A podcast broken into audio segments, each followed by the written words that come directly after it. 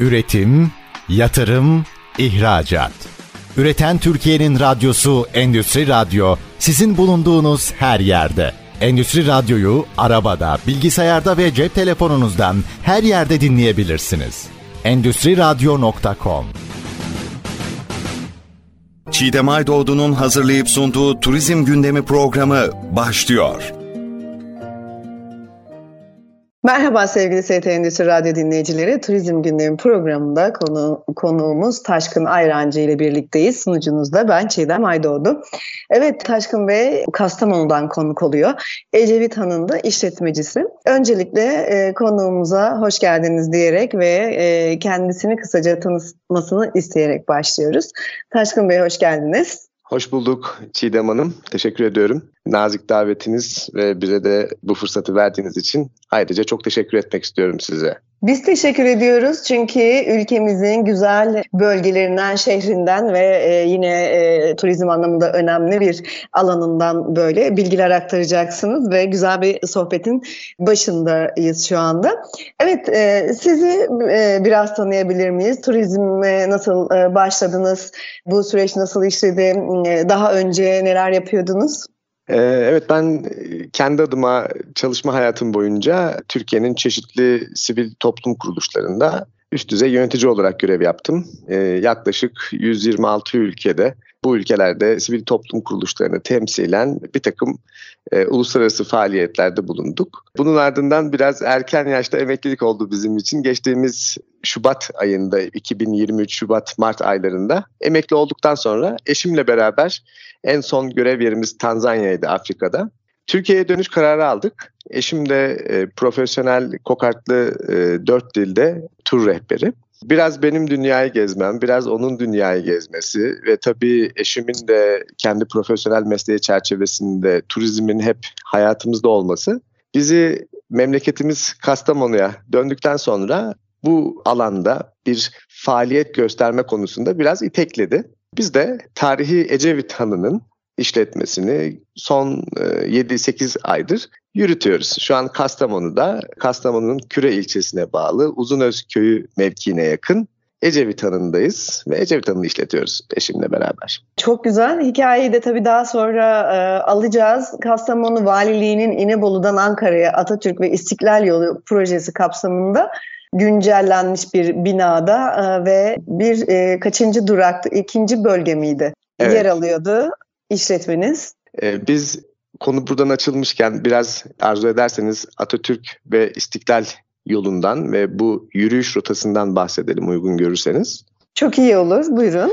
Kurtuluş Savaşı döneminde hepimizin çocukluğundan kulağımıza gelen o hikayeler, şehit şerife bacılar, kan arabalarıyla top mermilerinin taşınması, bebeklerin, yeni doğan bebeklerin yerine işte şehit Şerife Bacı gibi e, annelerimizin, teyzelerimizin e, o soğuk kış şartlarında kendi bebeklerinin üzerine örtmek yerine battaniyelerle top mermilerini sardıkları e, ve İnebolu limanına doğru top mermilerini taşıdıkları bir güzergah toplamda 90 kilometrelik bir istiklal yolu yürüyüş rotası. Bu rota toplamda 3 ana kamp merkezinden oluşmakta. Birincisi İnebolu ile Küre ilçesi arasında yer alan Çuha Doruğu kamp alanı.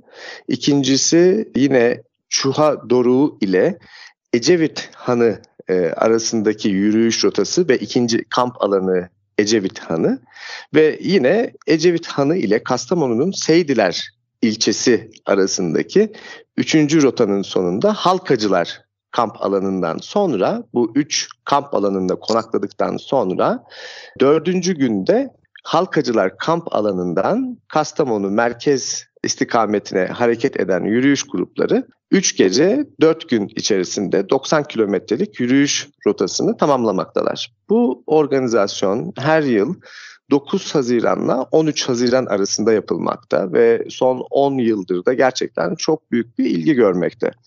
Ama özellikle son e, birkaç yıldır sadece 9 Haziran 13 Haziran tarihleri arasında değil yine 29 Ekim'de 19 Mayıs'ta ve 23 Nisan'da Türkiye'nin çeşitli illerinde faaliyet gösteren e, trekking grupları, tırmanışçılar, dağcılar, kampçılar, karavancılar e, bu yürüyüşe eşlik ediyorlar ve bunun manasını her geçen gün artmasına sebep oluyorlar.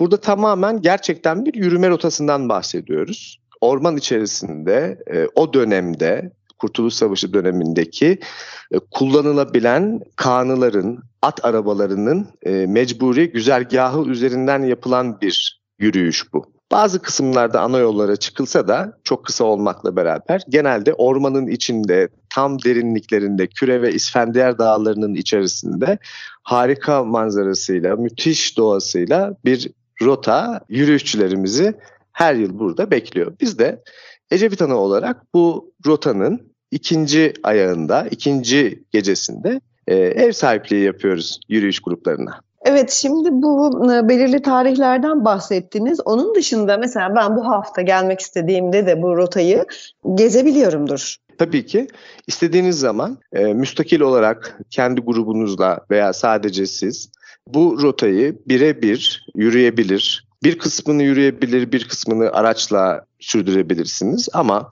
e, bu anlamdaki kondisyonunuz yeterliyse, e, bunu gerçekten yapmak istiyorsanız ve seviyorsanız tabii ki neden olmasın istediğiniz zaman gelip bu e, rotayı tamamlayabilirsiniz. Bu rotalar belirli aplikasyonlarda veyahut da basılı bazı dokümanlarda yer almakta.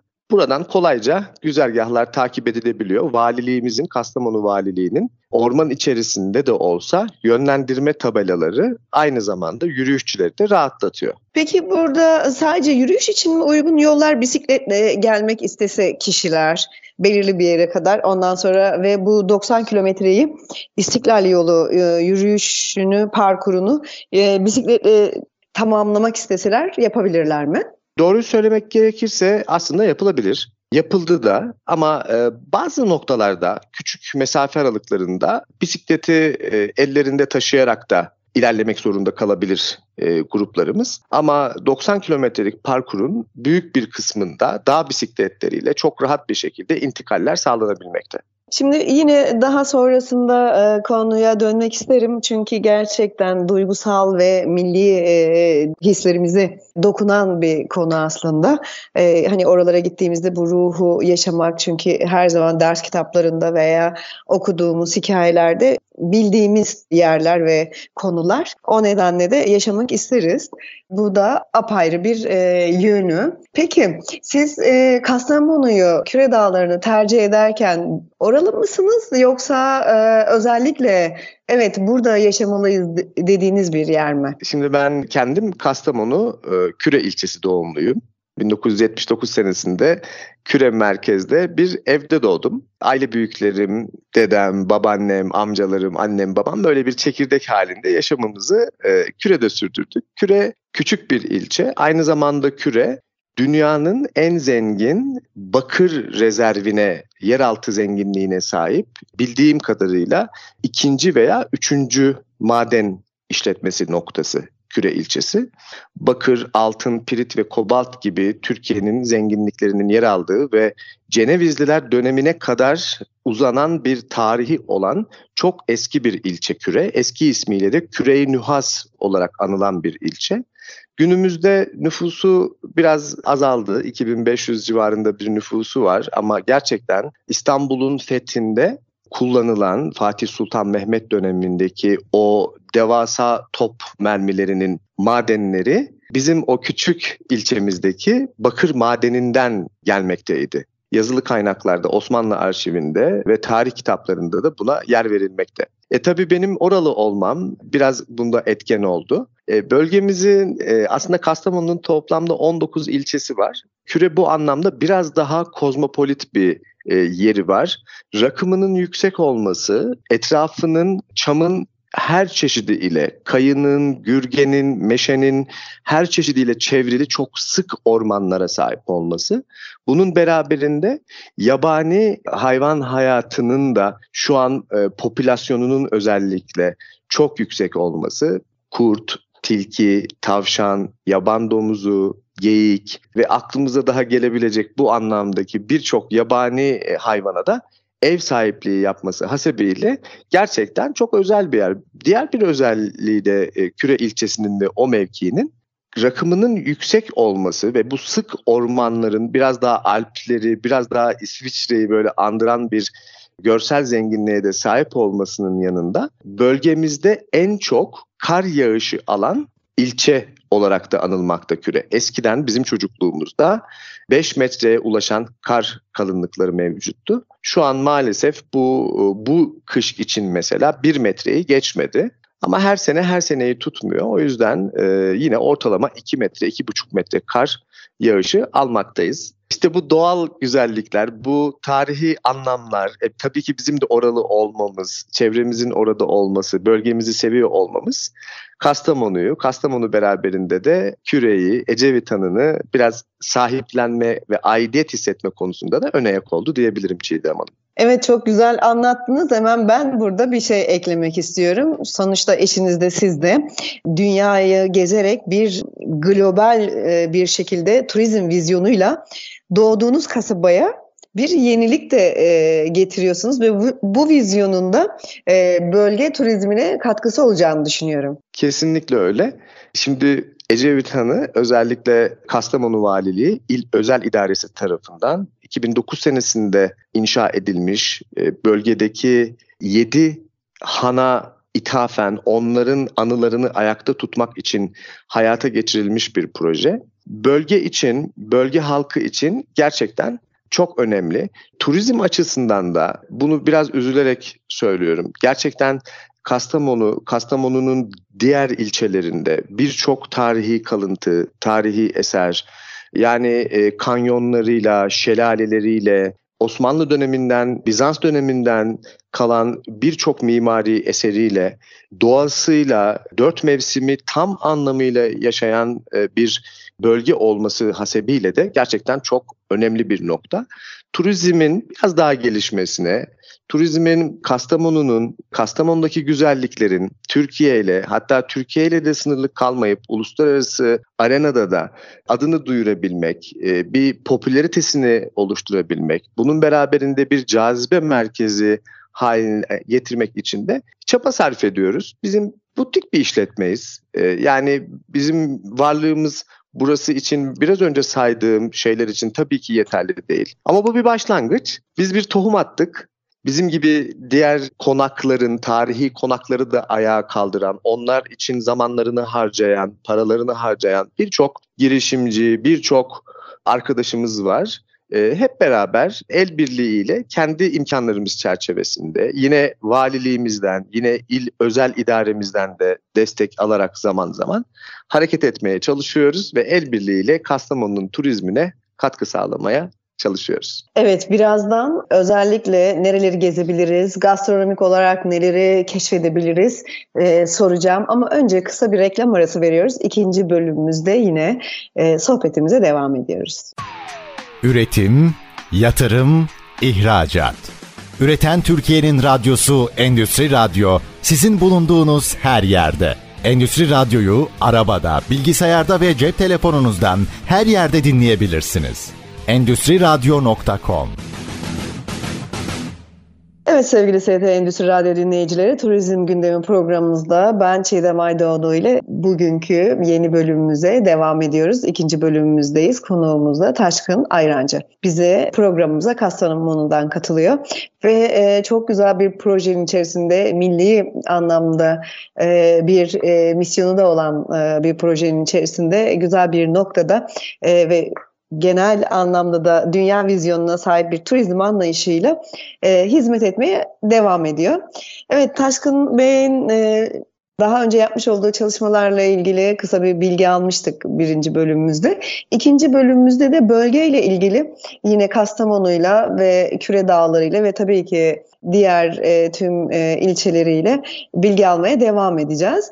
E, evet hemen Ecevit Han'la bütünleşmiş Ecevit çorbası diyelim. Oradan da gastronomiye geçelim tekrardan. E, Ecevit çorbası diye anılmasının bir sebebi var mı? Ecevit Han'ın e, isminin yine hikayesine Ecevit'ten mi geliyor? Onu da öğrenmek istedim.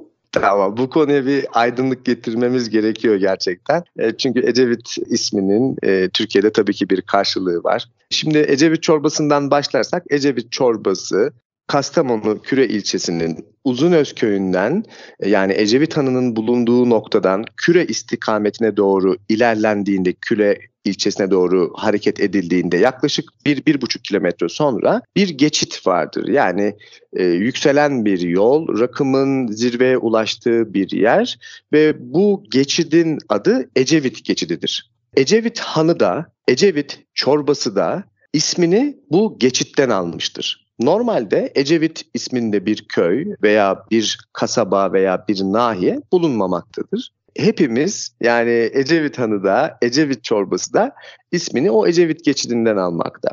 Şimdi olayı biraz önce e, biraz böyle geri sarmamız gerekiyor. Osmanlı'nın son dönemlerine gelmemiz gerekiyor. Osmanlı'da e, saray mutfağında yıllarca e, aşçılık yapmış. Kel İsmail lakabıyla anılan Han ağası İsmail saraydaki görevine müteakip Türkiye'de özür dilerim Anadolu'ya, memleketine, Kastamonu'ya dönüyor ve şu an Ecevit Hanı'nın bulunduğu mevkideki Ecevit Hanı'nı inşa ediyor. Ve girişi at ahırı, orta kısmı e, restoran, üst kısmı da konaklama hizmeti veren tamamen kerpiç ve ahşaptan yapılan bir tesis burası. İşte bu e, Kel İsmail ve Kel İsmail'in hanı olan bu Ecevit hanı oradaki hanlardan sadece bir tanesi.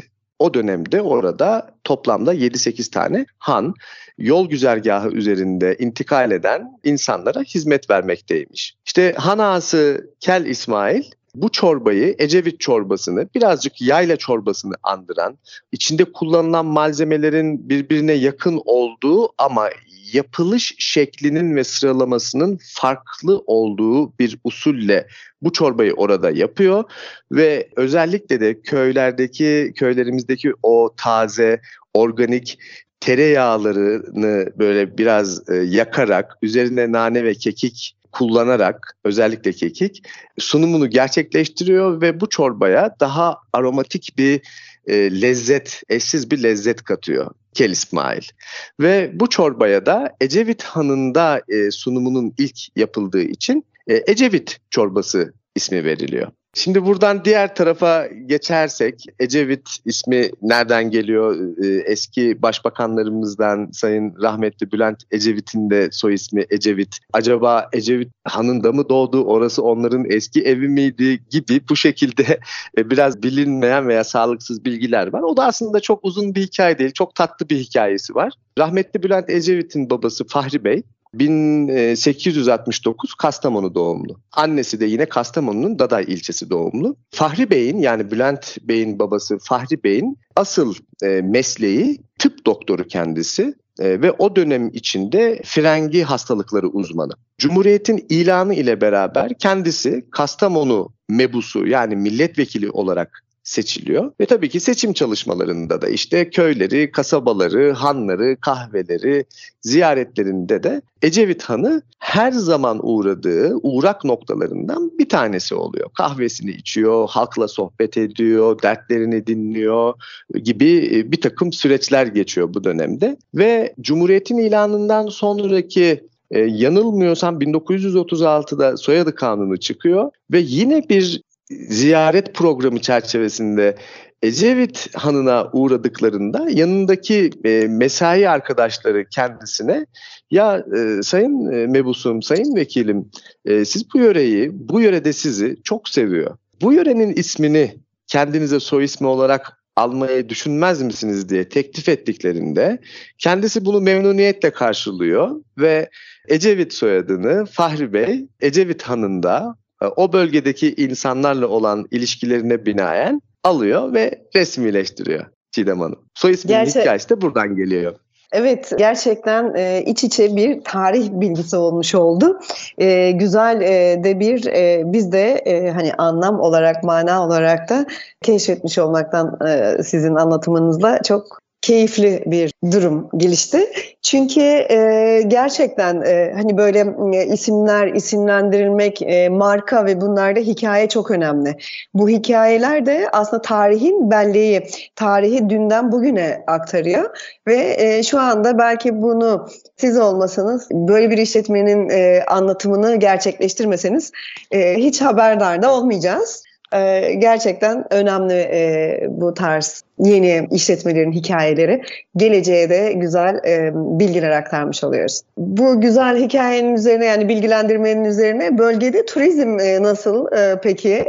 Şu an hedefler noktasında ulaşılmış bir yerde mi yoksa daha yapılacak çok iş var mı? Evet, e, buraya bir virgül koyarak biraz önce aslında e, biraz önceki sorunun içerisinde bir de gastronomi vardı. Çok kısa böyle birkaç cümleyle de yöremizdeki e, yemeklerden e, biraz bahsetmek isterim Ecevit çorbasının yanında müsaadenizle. E, aslında Tabii. Kastamonu bölgesi e, ilçeleriyle beraber daha çok hamur işi ağırlıklı e, beslenen ve kültürümüzden, geçmişimizden e, hamur işinin daha yoğun olduğu yemekler servis edilen e, bir coğrafya Kastamonu. Bunlara örnek vermek gerekirse etli ekmek, da etli ekmeği, yine Kastamonu'nun Küre, Devrekani, Seydiler, Ağlı, İnebolu ve diğer ilçelerinde annelerimizin e, yaptığı ince hamurla açılan et ekmeği etli ekmekten farklı olarak yine küre mantısı ve Kastamonu mantısı olarak anılan Kayseri mantısından böyle birazcık daha ölçek olarak büyük ve pişirme teknikleriyle farklı sunulan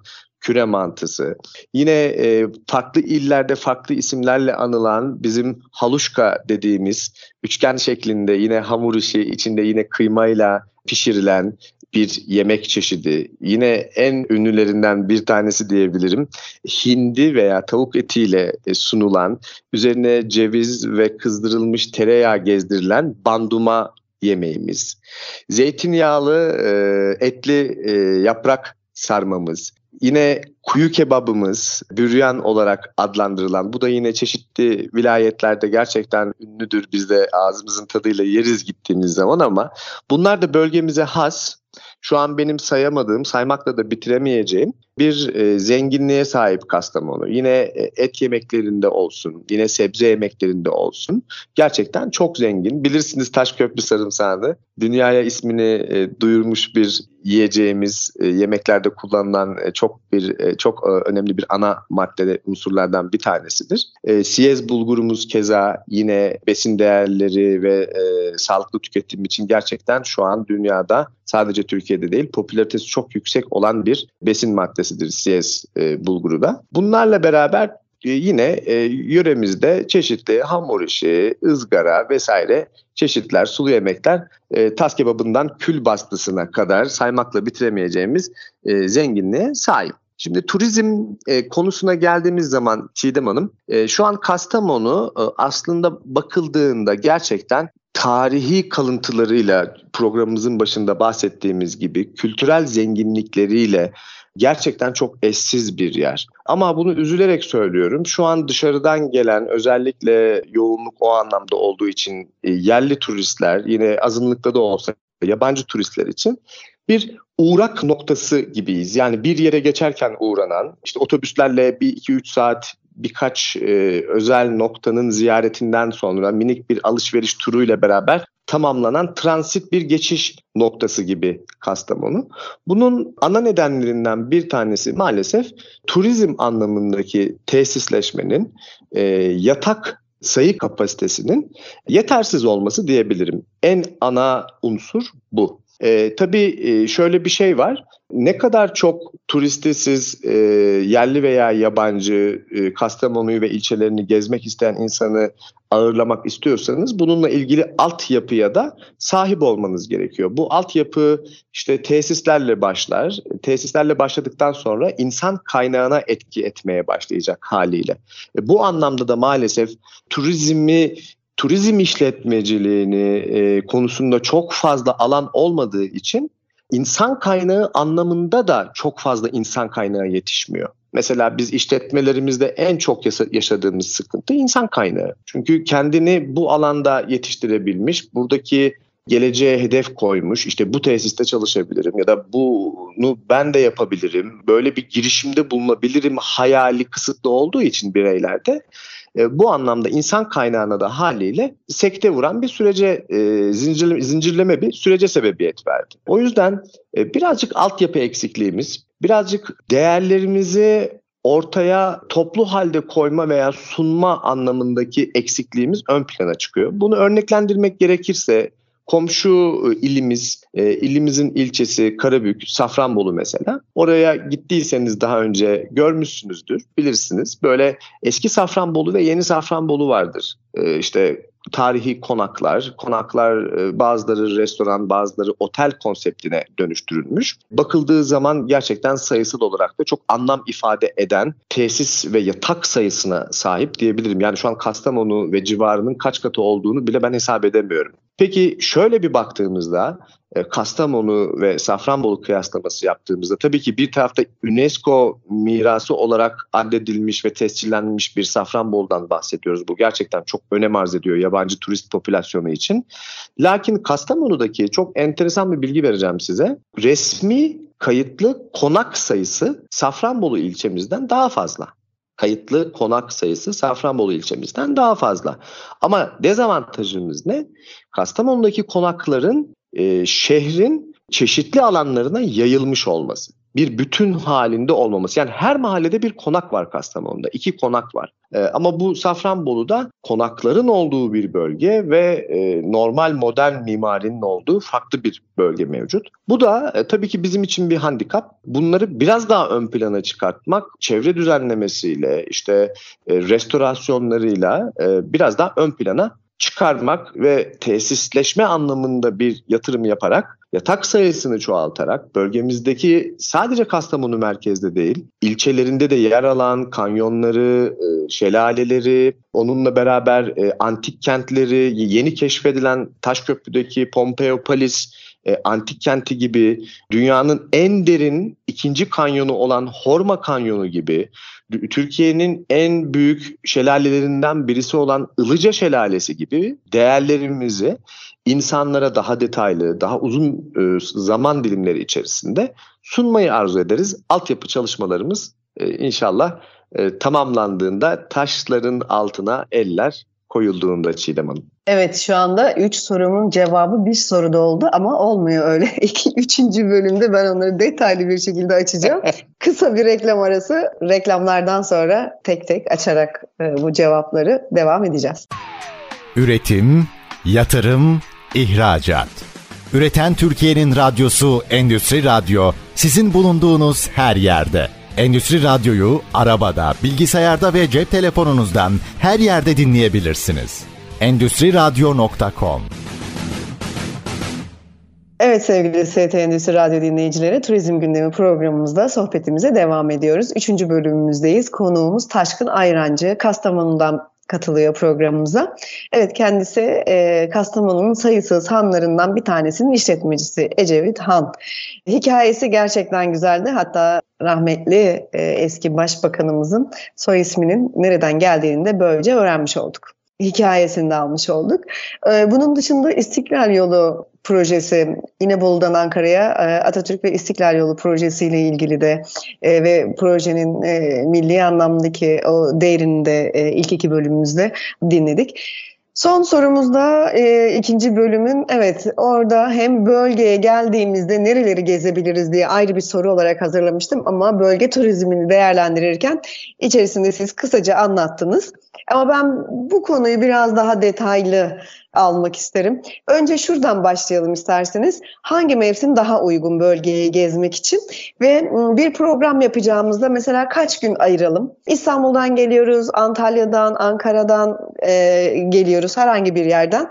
Geldiğimizde e, özellikle kaç gün yeterli? Mesela 3 gün, 4 gün veya 2 gün e, nasıl bir program yapmamızı evet. önerirsiniz? Nereleri gezelim, neleri kesinlikle yememiz lazım? E, şimdi şöyle, Kastamonu il merkezi ve 19 ilçesiyle beraber bu bilgiyi de antiparantez olarak söylüyorum. Bunu paylaştığım zaman bazen şaşırıyor arkadaşlarımız veya çevremizdeki insanlar. Kastamonu Konya'dan sonra Türkiye'deki en büyük yüz ölçümüne sahip ilimiz. 81 vilayetimizin içerisinde çok geniş bir coğrafyaya sahip bir il Kastamonu. 19 ilçemizin ve merkezimizin iklim şartları 4 mevsimin zamanında tam anlamıyla karıyla, sahil turizmiyle, nisan yağmurlarıyla, sonbahardaki yaprak dökümleriyle dört mevsimin tam yaşandığı, çok sıcak olmayan, kışın biraz daha zaman zaman eksilerin altına inen bir iklim şartıyla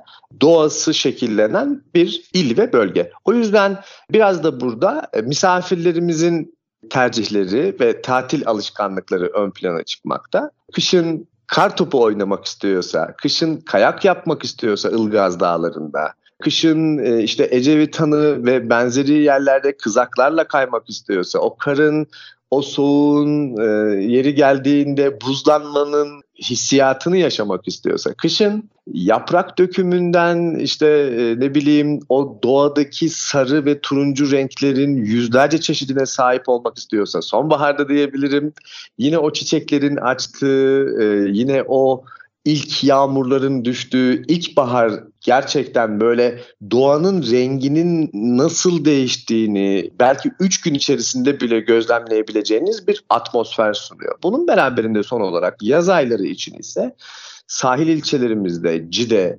İnebolu, Abana, Çatalzeytin gibi Doğan Yurt gibi ilçelerimizde de gerçekten deniz turizmi, e, yaz turizmi e, birazcık daha ön plana çıkıyor. Bu alanlarda da bir önceki kısımda bahsettiğimiz tesisleşme konusunda sıkıntılar yaşanmakla beraber e, çok şükür yeni tesisleşmelerin de olduğunu görmek, bu alanlara ilgi ve yatırımın arttığını görmek de bizi sevindiriyor. Bir gün, iki gün Kastamonu için özellikle çok e, yetersiz bir zaman dilimi olabilir. En az 4 e, ila 5 gün veya minimum 3 ila 4 gün arasında misafirlerimizi biraz önce de dediğim gibi mevsimsel şartlara göre istedikleri zaman ulaşımı çünkü 12 ay boyunca çok rahat e, yolların kapanması veyahut da farklı bir e, nedenle onları engel teşkil edecek hiçbir şey olmadan 12 ay boyunca intikallerini sağlayabilirler. E, kendi tercihlerine göre de e, en az 4-5 günlük bir program yaparak ziyaretlerini tamamlayabilirler. Bunların içerisinde işte nereler olabilir? Sahil ilçelerimiz gerçekten oralarda kendi şiveleriyle, kendi mutfaklarıyla, kendi yöresel ürünleriyle ve kendilerine has yine bitki örtüleri ve tabiatlarıyla gerçekten misafirlerini kucaklamaya hazır. Bunun beraberinde e, yine Küre ilçesi, Seydiler ilçesi, Devekane ilçesi, Azdavay ilçesi, Pınarbaşı ilçesi şelaleleri ile Ersizler Dere Kanyonu ile, e, Horma Kanyonu ile, Ilıca Şelalesi ile, cam terasları ile e, yine Bizans döneminden, yine Osmanlı döneminden kalan gerçekten tarihi ve kültürel miraslarını e, ziyaret etme babında da çok geniş bir e, yelpazede misafirlerini gerçekten doyumsuz bir tatilin yaşanması için karşılayacaktır. Burada minik programlar biraz internetten araştırarak, biraz e, harita üzerinde incelemeler e, yaparak e, spesifik noktalar tespit edildiğinde birinden diğerine çünkü intikaller çok kısa süreler içerisinde gerçekleştiğinden çok fazla bir zaman kaybına neden olmayacaktır. 3-4 günlük bir ziyaret programı İstanbul'dan veya çeşitli vilayetlerimizden Kastamonu'ya gelen misafirlerimiz için yeterli olacaktır diye düşünüyorum. Burada peki erken rezervasyon yapılabiliyor mu? Avantajları var mı? Bununla ilgili belirli çalışmalar oluyor mu? E, tabii e, şimdi e, tesislerin kendilerine münasır erken rezervasyonlarla ilgili kendi e, sosyal medya hesaplarında, web sayfası hesaplarında veya turizm ajantaları ile ilgili olan bağlantılarında erken rezervasyon indirimleri olmakta. Bu anlamda tabii yatak e, sayısının, tesisleşme sayısının az olduğunu göz önünde bulundurarak erken davranmakta fayda var. Mesela e, biz Ecevit Hanı'nda şu an toplam 6 oda ve 12 yatak kapasitesiyle hizmet vermekteyiz. 12 kişi e, hizmet alıyor otelde, Han'da ve restoran kısmından faydalanıyor ve 360 derece ormanlarda yürüyüşleriyle, tırmanışlarıyla, diğer bölgelere olan yakınlığıyla örneğin işte Daday'daki at çiftlikleri, ata binme etkinlikleri, e, yine onun beraberinde Horma Kanyonu bütün noktalara bu anlamda ziyaretler belirli süreler içerisinde gerçekleştirilebiliyor. Erken rezervasyonlar şu anlamda dediğim gibi e, yatak sayısının e, kısıtlı olması sebebiyle faydalı olacaktır diye düşünüyorum misafirler için. Türkiye'de turizm e, her zaman döviz kaynağı bakımından e, hep popüler e, ve yeni destinasyonlar her zaman için e, bu popülasyona ve e, gelire de iyi bir yönde etki edecektir. Bölgenin turizm anlamında kalkınması için yeni tesisler ve yeni belki e, yatak sayısının artırılması gerektiğini anladık. E, bunun için başka e, neler yapılması gerekiyor? Yani turizm konusunda bölgenin kalkınması, gelişmesi ve daha katma değerli bir turizm gelirlerine sahip olması için öncelikli çalışma alanı ne olmalı? Evet çok güzel bir soru. Gerçekten çok teşekkür ediyorum. Siz böyle e, soruyu sorarken bile ben duygulandım. Çünkü bu bizim kanayan yaramız. E, sadece bir turizm işletmecisi olarak değil. Yani bir Kastamonlu olarak, bir Türkiye'li olarak gerçekten çok kıymetli bir coğrafyada yaşıyoruz. Sadece burası değil, tüm Türkiye'nin geneli için söylüyorum. Kastamonu'da bunlardan gerçekten bir tanesi. Doğasıyla, e, dört mevsimi gerçekten tam anlamıyla yaşayabilecek bir potansiyele sahip olmasıyla, tarihiyle, kültürüyle yani düşünün Candaroğulları Beyliği döneminde İstanbul'un Üsküdar ilçesi Kastamonu'ya bağlıydı. Yani bunlar bütün resmi arşivlerde bu şekilde e, yer almakta. Bu Kastamonu özelinde konuşmak gerekirse ilk etapta çözülmesi gereken iki şey var. Birincisi tesisleşme. İkincisi beraberinde insan kaynağı üreten eğitim merkezlerinin de olması. Yani her e, vasıfta işte garsonu, kat görevlisi, resepsiyonisti, e, işletme müdürü ve daha benim şu an aklıma gelmeyen bilimum alanlarda insan kaynağının da bunun beraberinde yetişmesi gerekiyor. Şimdi hemen işte tesisleşme olmalı, yatak sayısı az derken sadece burada bu misyonu devletin çeşitli kurumlarına, valiliğe, özel idareye veya Kültür ve Turizm Müdürlüğü'ne yüklemek ve oralardan sadece bir şey beklemek gerçekten haksızlık olur. Biraz gönül işi Çiğdem Hanım bu işler. Kendinizi vakfetmeniz gerekiyor. Zamanınızı ayırmanız gerekiyor. Yeri geldiğinde kendi araziniz varsa üzerine uygun şartlar oluştu ise iki bungalov yapmak, o bölgedeki çiçek florasını tanıtmak, arılardan faydalanmak yani besicilik yapmak bile aslında bir şu an bir turizm faaliyeti bile diyebiliriz. Çünkü bunların her biri artık azalıyor gün geçtikçe. Şöyle söyleyeyim size. Bugün inek sağan bir hanımefendiyi damda görebiliyoruz ama yani bundan 10 sene sonra bunu görememe endişemiz mevcut şu an yani. Verilen göçler, bunun beraberinde teknolojinin gelişmesi, artık teknolojinin her alanda faaliyet göstermesi gibi e, hususlar bu doğallığı, sadeliği ortadan maalesef kaldırmakta. Bizler Kastamonular olarak bizler e, bizim gibi düşünen turizm sevdalılarının e, birazcık elini taşın altına koyup bu anlamda biraz gözlerini karartıp doğruyu söylemek gerekirse bir adım atması gerekiyor ama bunları da belirli bir platform çerçevesinde eşgüdümlü olarak belirli bir teknik ve mantık çerçevesinde doğru adımları atarak e, hep beraber aslında yapmamız gerekiyor. Senaryo veya şu anki durum o kadar aslında e, çok göz korkutucu ve ürkütücü değil. Kastamonu'da bunu yapan, bu taşın altına elini sokan insanlar var. İnşallah sayıları arttıkça bizler daha bilinçli oldukça, insan kaynağı özellikle problemi çözüldükçe her şey zamanla daha iyiye gidecektir diye ümit ediyoruz. Evet biz de aynı e, dilekleri ve beklentileri paylaşıyoruz. Şimdi programımızın son iki dakikası. Bu son iki dakikasını bence e, dinleyicilerimize yönelik sizin e, hem gezi önerileriniz olabilir hem Kastamonu'yu tanıtmak adına yine ilave söylemek istedikleriniz olabilir veya Türk turizmi ile ilgili. E, çünkü vizyonu olan bir insan olarak dünyayı gezmiş ve aktaracaklarınızla son dakikaları size bırakıyorum.